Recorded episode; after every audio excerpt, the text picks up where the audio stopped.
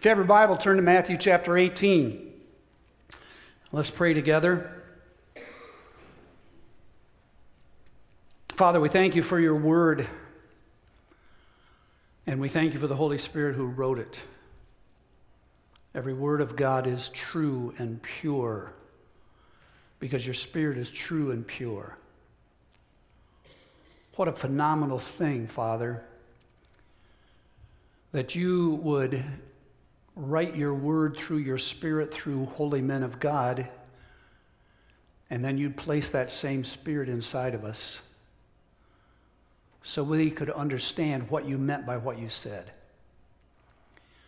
So we depend upon your spirit to enlighten us that the words of our mouth and the meditations of our heart today be pleasing in your sight. That your word would be that lamp to our feet and a light to our path. And even now that we'd commit our hearts to not just hearing about it, but doing it for your glory and our good, we pray in Jesus' name. Amen. We've been talking about the necessity of forgiveness out of Matthew chapter 18, verses 21 through 35. And as you've turned there, just let me remind you, because it'll be important for you to remember this today, that forgiveness is the releasing emotionally of one who has wounded us, of one who has sinned against us, of one who, has hurt us and it's clearing their record with us and transferring any, any vindication to God. So that forgiveness is not so much for that person, it's for us. It's a releasing for us. It's very important that you remember that as we get into what we're going to talk about today. We've been looking at five aspects of forgiveness from this passage in Matthew chapter 18, verse 21 through 35. We looked at, first of all, the parameters of forgiveness in verse 21 and 22, where Jesus or Peter came to Jesus and said, Lord, how often do I have to forgive my brother when he sins against me? Seven times? And remember, Peter was being generous because the scribes said you only had to forgive a person three times for the same offense, and after that, you didn't have to forgive. And Peter thought, well, I'm going to be really generous. And seven times, and the answer that Jesus gave to Peter was shocking to Peter. In verse 22, he said, I do not say to you seven times, but 70 times seven. And Jesus didn't mean to count or multiply to 490, so that when you get to 489, whoo, I'm almost done forgiving this guy. That's not the case. It was that there are no limits. There are no parameters, there are no boundaries, there is no cutoff to the amount of times that we should forgive. And by the way, Jesus absolutely knew that his disciples would struggle with that concept, and he knew that we would struggle with it. And so, what he does then is he gives us a parable to demonstrate why he had just said there are no limits to forgiveness. So, last week, we looked at that parable. And that was the second aspect, the parable demonstrating forgiveness in verses 23 through 27. And we learned from that parable about a king, a servant, excuse me, who owed a king an unpayable debt. And yet the king, in his graciousness and his mercy, was fully able to free him and forgive that servant from that debt. And we learned that that parable has application for us. God is the king. We are the first servant.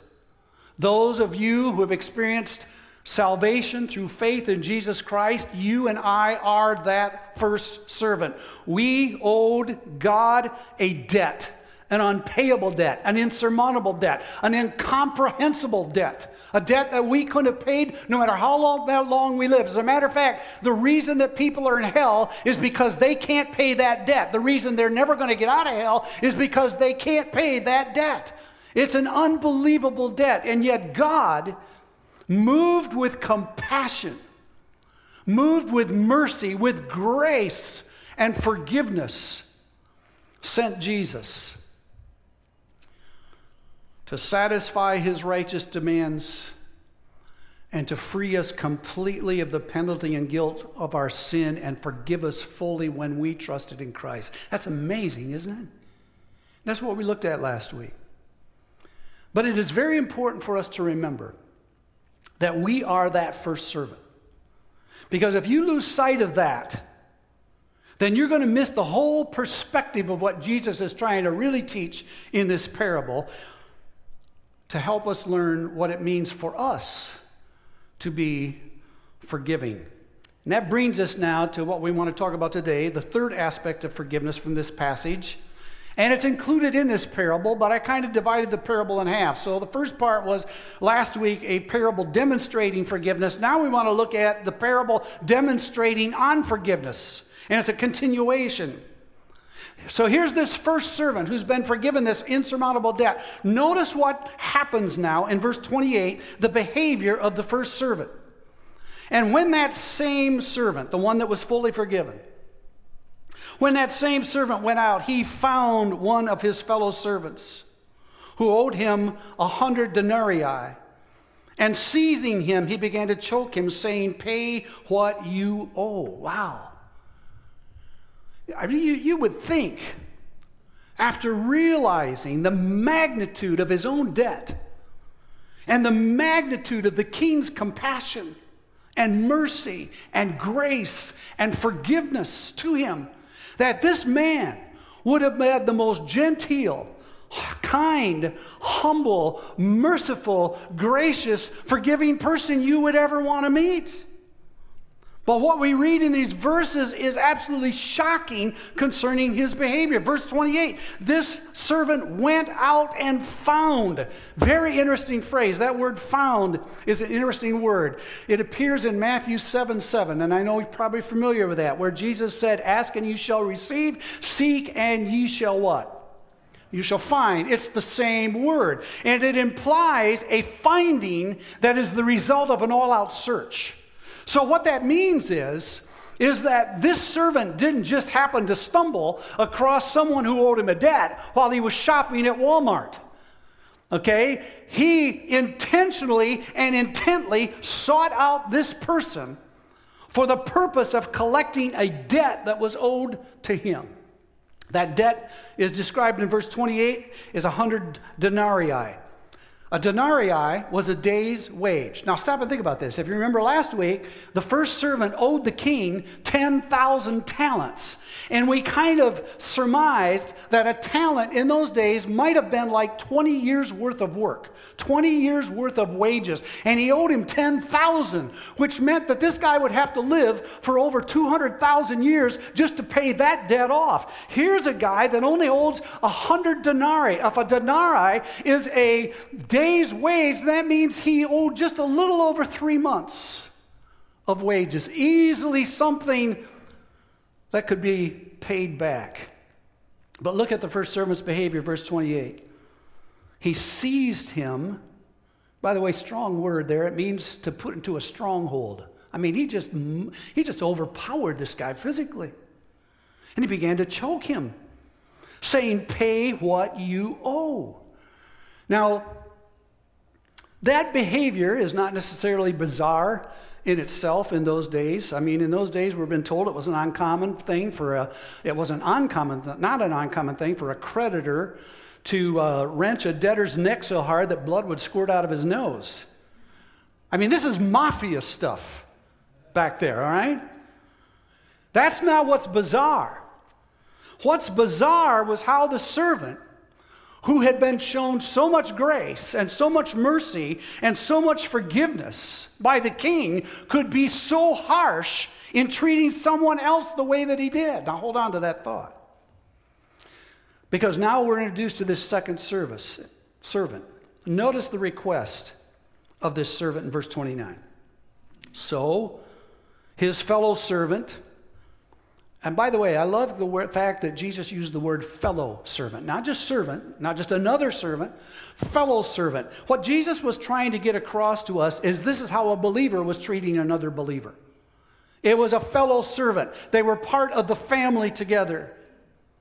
So his fellow servant fell down and pleaded with him, Have patience with me, and I will pay you. Now just stop there for a minute. Go back in your Bible to verse 26.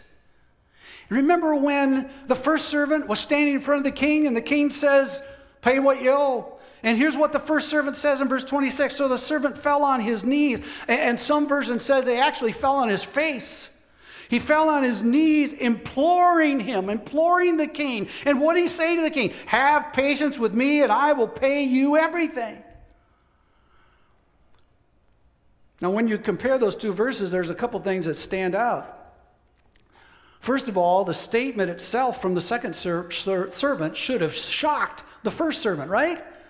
I mean, he should have had a V8 moment. Whoa, where have I heard that before?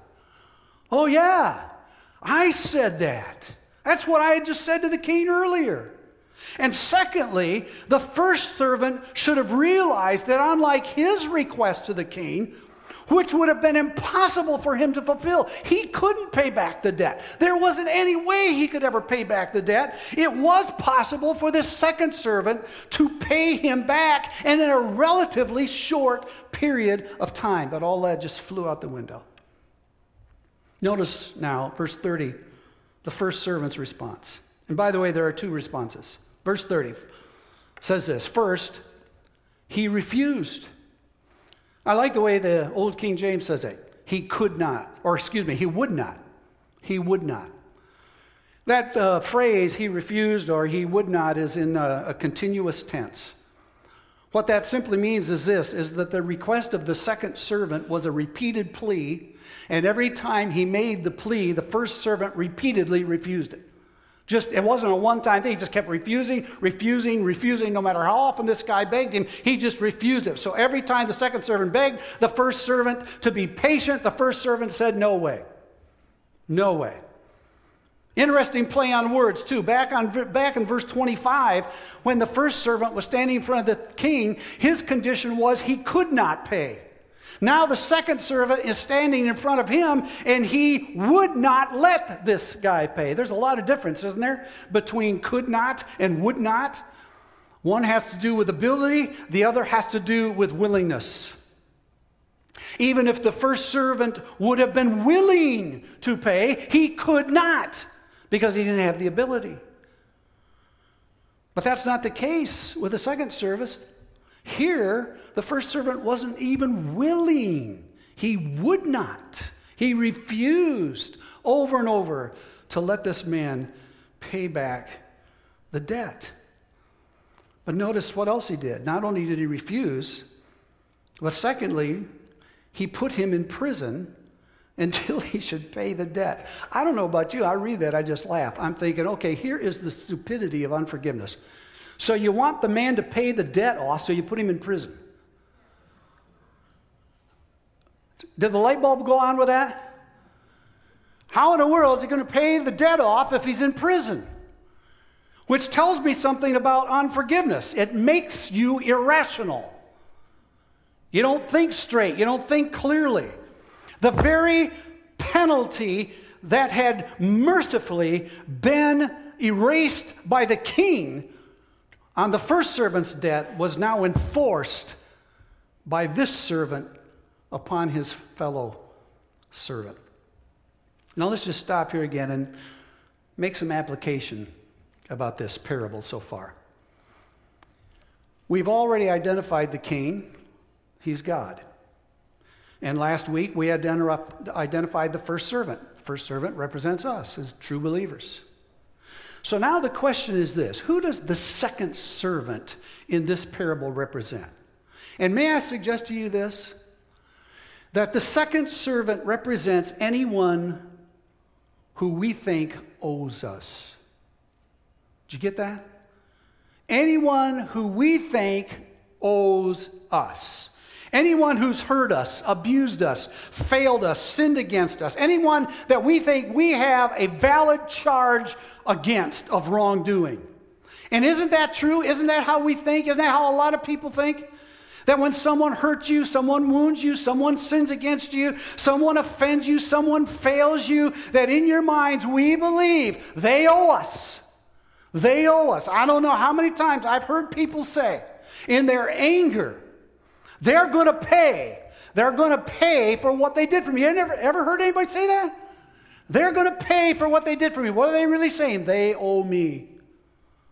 They owe me. Now, at this point, there are a couple things that we need to be clear on, all right? Though the second servant's debt was small, compared to the first servant's debt, it was a real debt. All right? Jesus is not poo pooing the fact here that the second servant did owe the first servant. That's not the issue. So understand that Jesus is saying the second servant did owe the first servant. He was guilty of not paying his debt, just as the first servant was guilty of not paying his debt to the king. What does that mean to us? It means this that when someone offends us, or someone sins against us, or someone hurts us, or someone wounds us, it is a real offense. And God is not poo pooing that. If you've been hurt by someone, if you've been disappointed by someone, if someone has let you down, if someone has sinned, sinned against you, God is not overlooking that. God is not saying to you, just get over it. Okay? He's understanding it's a real wound. He's acknowledging that there's a real debt there. It's not that God did not understand that, that, that, uh, that, that the second servant owed a debt. It's not that God does not understand that a person may have let you down, may have failed you, may have hurt you. It's that He doesn't accept our reaction to that. That's the issue. He doesn't accept our reaction. That's Jesus' point. By showing the bizarre behavior of the first servant.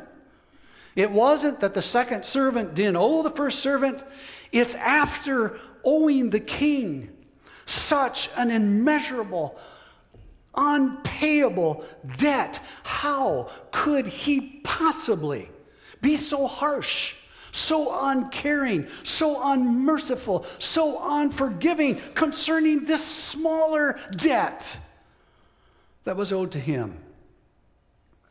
In other words, in light of what he had just experienced from the king, what was bizarre about his behavior was that he wouldn't show the same kind of compassion that he had received the same kind of forgiveness, the same kind of mercy to this second service.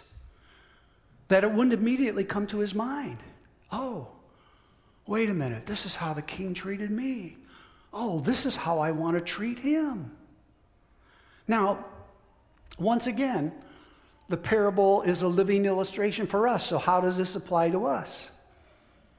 Well, let's remember our debt our debt to God was unpayable, it was immeasurable, it was insurmountable, it was incomprehensible how we had sinned against God. So, how, beloved, how can we not forgive someone whose debt to us is not greater than ours was to God? As a matter of fact, let me say this is the point of the whole teaching in this passage. So I don't care if you didn't get anything the first week, and I don't care if you didn't get anything last week, but I'm telling you, get this one, okay? Get this. You and I will never, ever experience anything from anyone in our life to which we will have to forgive them more than what God has had to forgive us. Do you understand that? That is so important. Look, look, you killed his son. He died for you. We owed God the greater debt.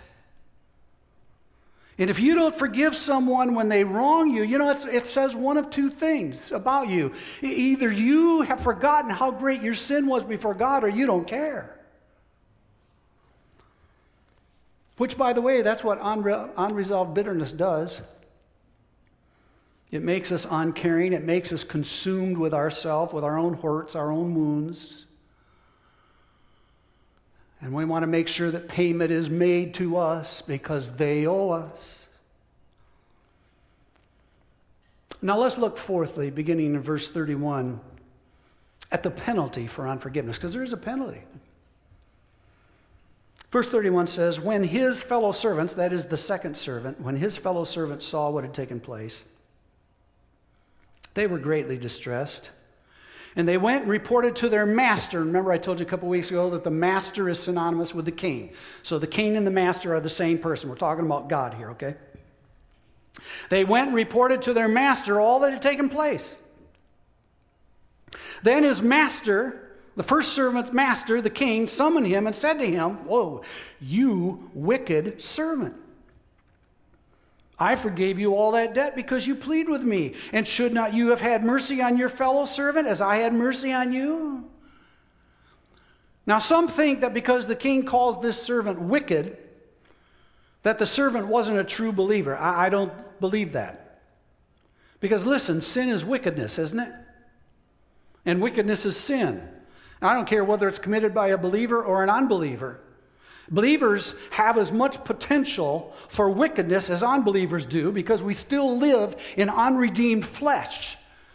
That's why Paul said in Galatians chapter 5, verse 16 and 17, walk in the Spirit, so you will not fulfill the desires of the flesh, because the flesh wars against the Spirit and the Spirit against the flesh. And these two are contrary one to the other, so you can't do the things that you want to do. And then in verses 19 through 21 in Galatians 5, he goes on and talks about the works of the flesh, all the deeds of the flesh. And he says, if you practice these continually, yes, you're not part of the kingdom of God. It means you weren't saved in the first place. But it doesn't mean that you can't commit those acts as a, as a a believer, and they're wicked, by the way.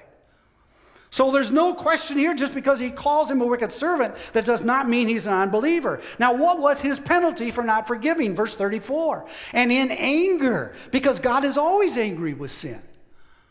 Always angry with sin. He doesn't care whether he's angry with sin because an unbeliever commits it or he's angry with sin because one of his own children committed it. There is anger with God. And in anger, his master delivered him to the jailers. Circle that word in your Bible, jailers, until he should pay all his debt.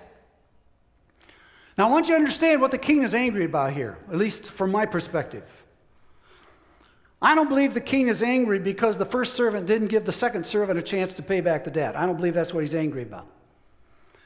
I think he's angry because the first servant demanded the debt to be paid back at all. I mean, that first servant should have showed the same compassion and mercy and grace that was shown him when the, when the king released him of his debt and forgave him the whole thing. But he had totally, totally forgotten what he owed the king and the mercy and grace of the king. So now what does the king do? Look at verse 34.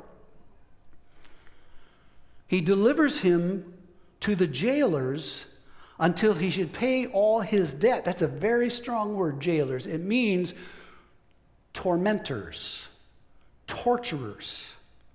If you have an NIV Bible, it means, uh, the NIV reads it like this it turned him over to the jailers to be tortured. Now, let me submit something to you that I believe. When you and I don't forgive people who have offended us, wounded us, God may put us into a prison of torment that we will never get out of until we repent and forgive. Matter of fact, that's what that phrase there, until he should pay all of his debt, means. The debt that he had to pay wasn't his original debt because the king had already erased that. The, that debt is already gone. He's talking about the debt of being merciful, the debt of forgiving. So once this servant would learn to forgive, once he would learn to be merciful, God then would release him from this prison of torment and from his tormentors. See, you got to understand that there are consequences of not forgiving. Some of our physical, emotional, mental, spiritual issues in our life are the result of not forgiving. And I'm going to tell you right now, if you're one of those person, you can go to whatever counselor you want. You can get all the counseling you want. You pay all the money you want for counseling. You can get buy all the prescriptions you want. You can do all the praying you want. You can pray to you're blue in the face. Nothing is going to help until you repent and forgive. That's what he's talking about here. You know, Billy Graham once said, a number of years ago, made this statement. He said 75% of patients in hospitals today would be made whole if they would just be willing to forgive. An administrator of, one of the largest psychiatric hospitals in London said, If people here only knew what it meant to forgive, I could dismiss half of them at once. And by the way, we know that. We know that there are physical and mental and emotional consequences for sin for unrepented sin. That was true in the church of Corinth. We just celebrated communion this morning, the Lord's table. And it was interesting in uh, 1 Corinthians chapter 11.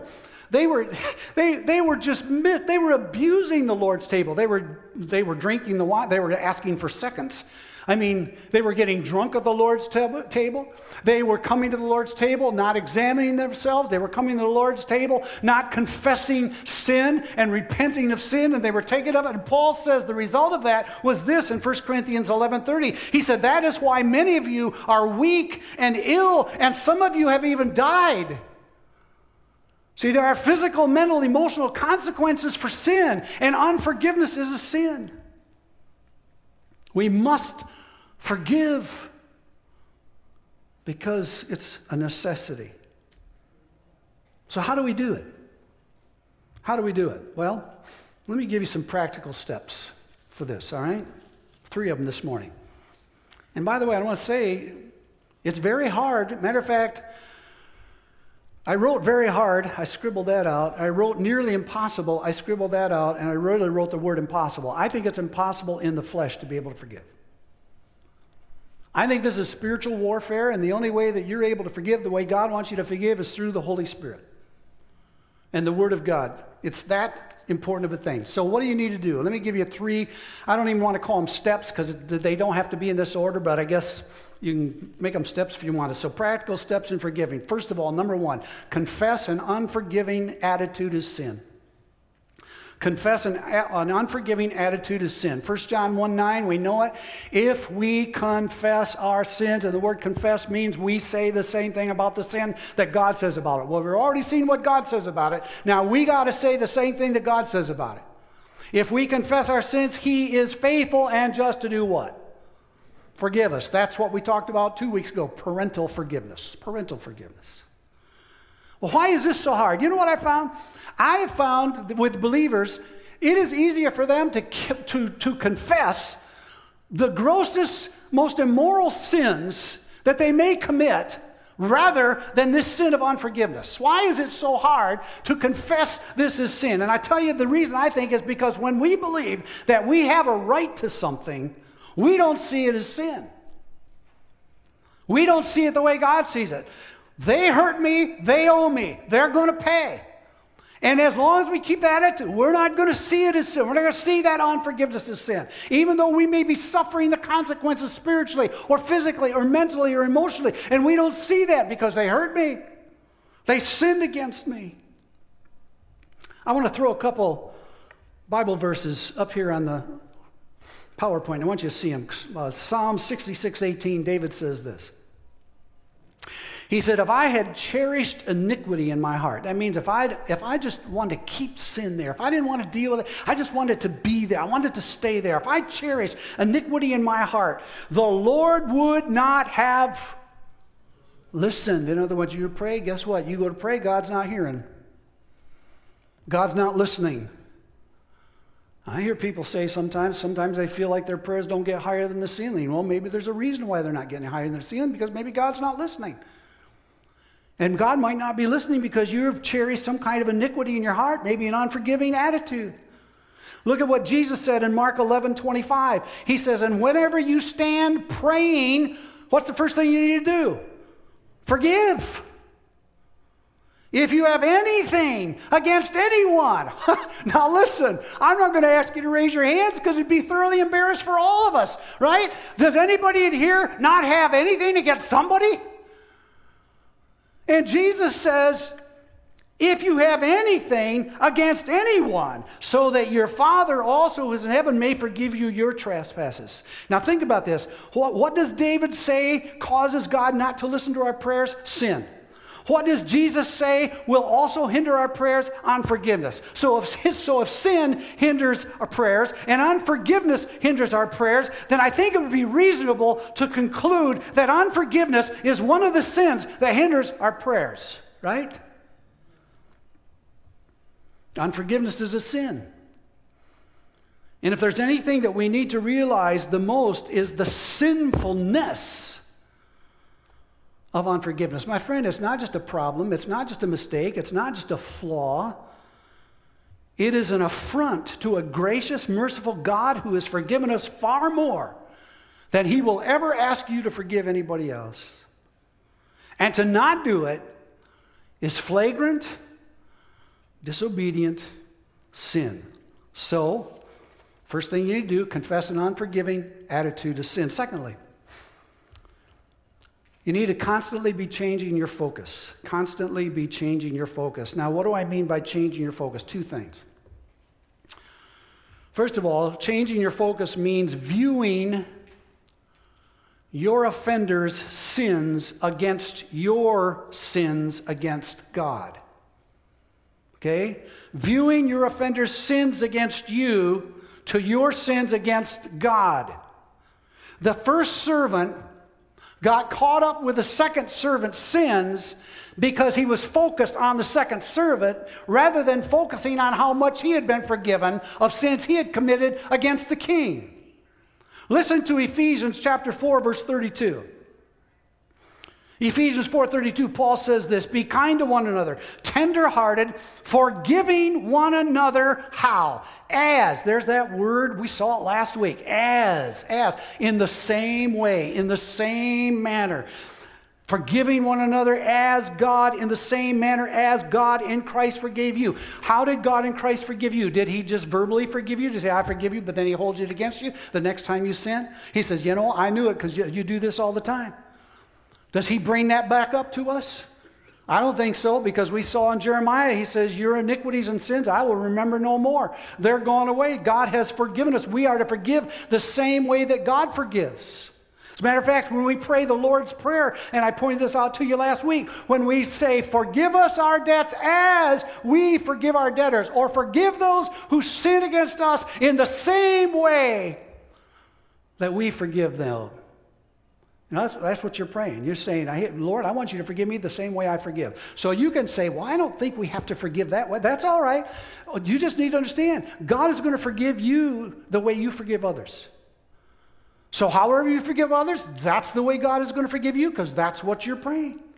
He says the same thing in Colossians 3:13, forgiving each other as the Lord. There's that comparative again, as the Lord has forgiven you. But now notice he's a little stronger here. So you also must forgive. Forgiveness is not suggestive, folks, it's imperative.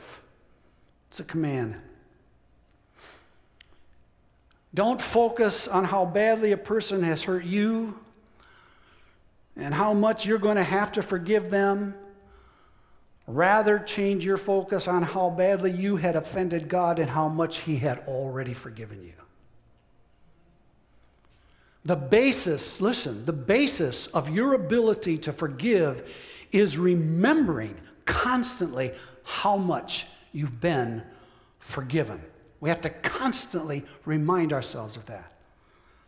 And if you don't think if you don't think you've offended God that much, then people's offenses are going to seem a whole lot greater to you because that's where your focus will be, okay? So changing our focus means that we view our offenders' sins against us to our sins against God. But secondly, and this one may be even a tougher pill to swallow, changing our focus means that we view God, we view offenders as God's agents in our life.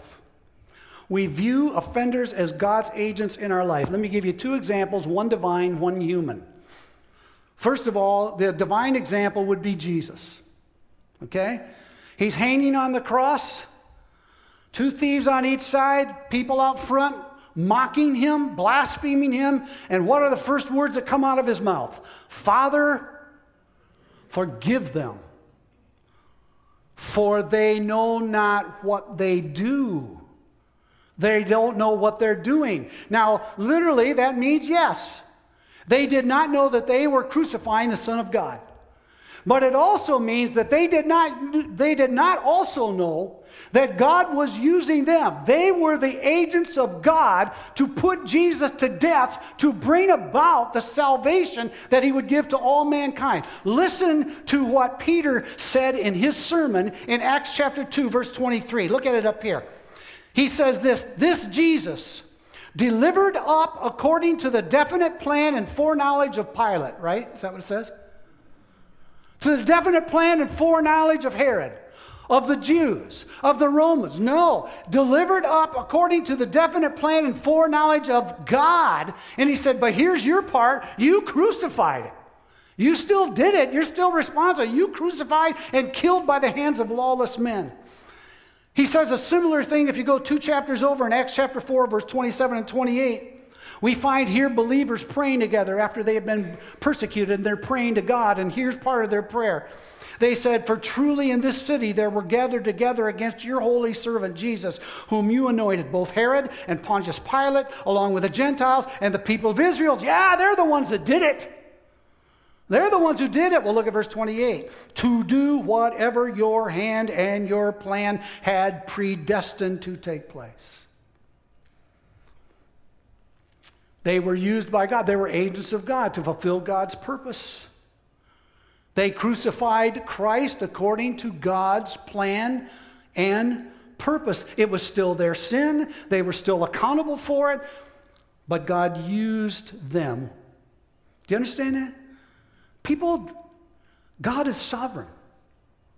I mean, if God determines when a sparrow is going to fall to the ground dead, if God gives life to every seed that you plant in your garden, don't you think He kind of knows what's going on in your life? Don't you think he already's determined the people you're going to run into, the people who are going to hurt you, the people going to offend you? How's he going to use that for his glory? How's he going to use that to help make you more like Jesus? So, view offenders as God's agents in our life. First of all, we see the example in Jesus, but let me give you another example.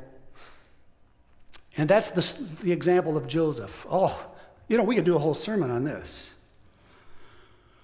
In Genesis, I, just encourage you, if you don't know much about Joseph, go home and read Genesis 37 through 50. It's the whole life of Joseph. So let me give it to you in a nutshell. He was he had 11 other brothers, a younger one and 10 older ones. The 10 older ones hated him because he was his daddy's favorite. Daddy would always send him out to go check on the other brothers. So one day he sent him out to go check on the brothers. They saw him coming. They said, We've had it.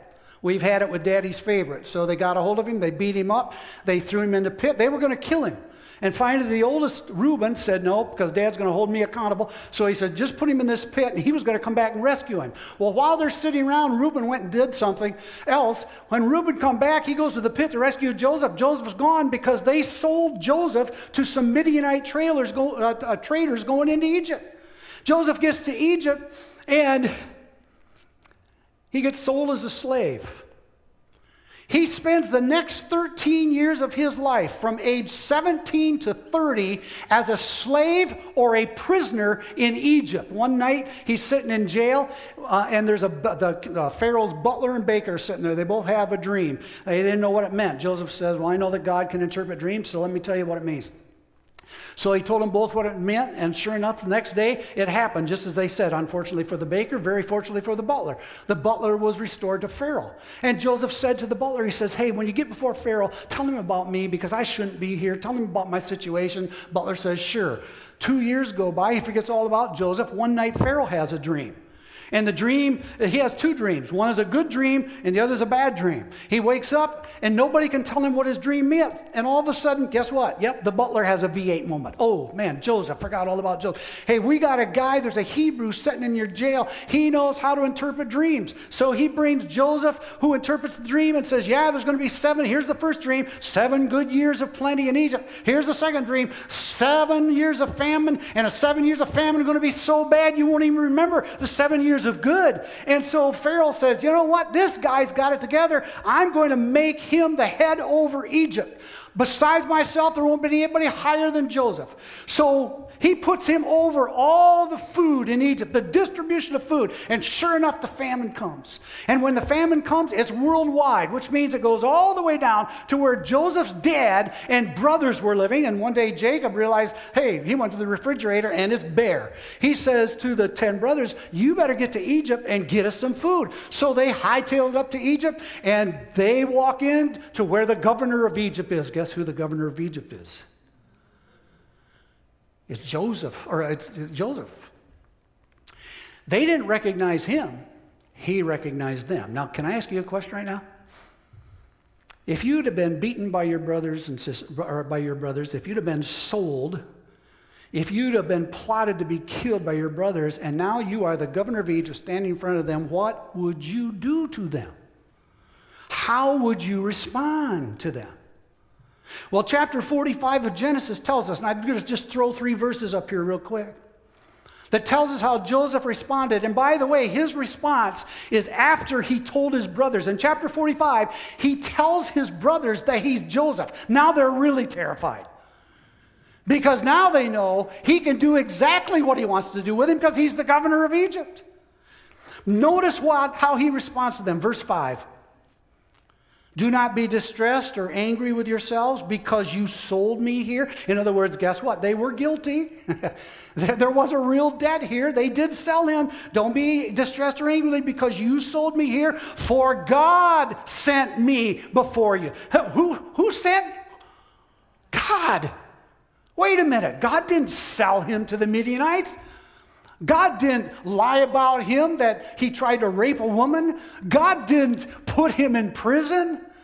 And yet, look what Joseph said. Look where his focus was. He said, God sent me before you to preserve life. Verse 7. And God sent me before you to preserve for you a remnant on the earth. Verse 8. So it was not you who sent me here, but who? God. By the way, if you go to chapter 50, he reiterates this again in chapter 50, verses 19 through 20, because in between chapter 45 and chapter 50, Joseph's father dies, Jacob dies. And the brothers get together and they say, you know what? I think Joseph was just being kind to us because he didn't want to hurt daddy. Daddy's gone. Now Joseph's going to even the score. So they made up this little story and they went to Joseph said, Hey, uh, Joseph, daddy said, uh, he didn't get a chance to tell you, but he told us to tell you that you, you need to forgive us. He wants you to forgive us fully because we just were out of our heads and didn't know what we were doing. And Joseph felt terrible because he realized his brothers are still struggling with the guilt of this. And he says this in Genesis 50, 19, and 20. Listen to this. Joseph said to them, Do not fear. Now, please get this next statement. Do not fear, for am I in the place of God? I don't have this on your outline, but write this in someplace. Do you know what unforgiveness is? It's you playing God. That's what unforgiveness is. It's you playing God. As for you, verse 20, you meant it for evil. Against me, God meant it for good. Joseph looked beyond his brothers. His focus was on God, not his brothers. He was able to see that his brothers were simply the agents in God's hands to accomplish God's purposes in his life. My friend, either we will focus on people who hurt us or we will focus on the purpose of God who has allowed them, who has allowed them to sin against us, to hurt us. Where's your focus? One last step. Constantly be changing your focus. Confess an attitude of unforgiveness of sin. Thirdly, and this may be the hardest one, voluntarily, voluntarily invest something of value into that person's life. I think this is what Paul meant in Romans 12 21 when he said, Do not be overcome by evil, but overcome evil with good. There's no neutral ground. You are either overcome with evil or you make an investment that will overcome evil with good. And if you don't make an investment in a person's life who has sinned against you or wounded you or offended you, you are in danger of being overcome with evil. You are in danger of being put in and remaining in a prison of torment all of your lives. And you say, well, what kind of investment should I make? What kind of investment can I make? I think Jesus gave us some direction. I asked the Holy Spirit, He'll give you wisdom, but I think Jesus gave us some direction in Luke 6 27 and 28. Look at what He says Love your friends, right? Love your what? Your enemies. Do good to those who hate you. Bless those who curse you. Pray for those who abuse you. You can invest in people who have hurt you and offended you. You can invest a loving act, a good deed, a kind word, a sincere prayer. Matter of fact, let me tell you something about praying for people who have hurt you. You cannot pray for anyone you've not forgiven. Did you know that? You will not pray for anyone that you've not forgiven. And even in cases, because I know you're going through your head, well, what about this case? What about this situation? Well, listen, even in cases of divorce and remarriage, and you have to watch out what you invest that won't jeopardize if uh, uh, a spouse has remarried someone else or you've remarried someone else, you got to watch out for what you invest. that won't jeopardize the marriage, but you can invest kind words. You can invest prayer. You can invest prayer for peace, prayer for joy, prayer for blessing. You can invest those things because remember this it's not for them. Forgiveness is for who? It's for you. It's for the one who's been offended, not just for the offender. It frees you when you do those things. And why should you do that? Because here's what Jesus said at the end of Matthew 18. You thought I had forgot about verse 35, didn't you? I didn't. So also my heavenly Father will do to every one of you. What's that? He'll turn you over to the tormentors. If you do not forgive your brothers from your what? Whoa. I want to tell you something. It's a lot easier to do mouth forgiveness than heart forgiveness. And I don't know about you, but I've said it many times, right? Someone has hurt me, and I said, Well, I forgive you, only to turn around and still be holding that against them. Still bring that up. Every time I mouth the words, but the heart's not there, you say, Well, how do you get the heart there? I think Jesus gave us that principle in Matthew 6 21. Look at what he says here in Matthew 6 21. For where your treasure is, and that word treasure means a deposit or where you invest something. For where your treasure is, there your heart will be also. The only way that you can know that you've forgiven from the heart is if you make an investment into someone's life that has sinned against you. For where your investment is, that's where your heart is. And if you can't make an investment into a person's life, it's because your heart isn't there. And if your heart isn't there, it's because you haven't forgiven them. And if you haven't forgiven them, you may be in worse condition than they are. Are we agreed after three Sundays that there's a great necessity for forgiveness? Great necessity. Would you bow your heads? And I would like you just for a moment, every head bowed and every eye closed. I'm not going to give an invitation uh, to come forward or anything like that, but I just want you to search your heart, and you've been searching it. A number of you have talked with me. If you're holding something against someone, would you be willing at this moment to say, with God's help, I am going to fully forgive that person and I will invest something of value into their lives for the glory of God and for their good and for my healing, whether it's a prayer, a kind word, whatever it may be. If you would do that, or if you would say, Pastor Mike, I want to do that, pray for me that God will give me the grace to do that. Would you just raise your hand? Just raise your hand. Great. I see that. I see that. Let me pray for you. Father, I thank you for the time that you've allowed me to be with this flock, this family of people. I thank you, Lord, for your grace that sustains them through difficult times. This is your church, Lord Jesus. It is not their reputation that it's at stake, it is yours. So I ask you to continue to do a work in their lives continue to be glorified with this body of believers. I pray that they will see spiritual growth. I pray that they will see numerical growth. I see it, pray that they will see people who do not know you come to, by faith to know you as their Lord and Savior in this place. And that you'd receive the glory that you are due. And what Satan meant for evil you will turn to good for your glory and for their good.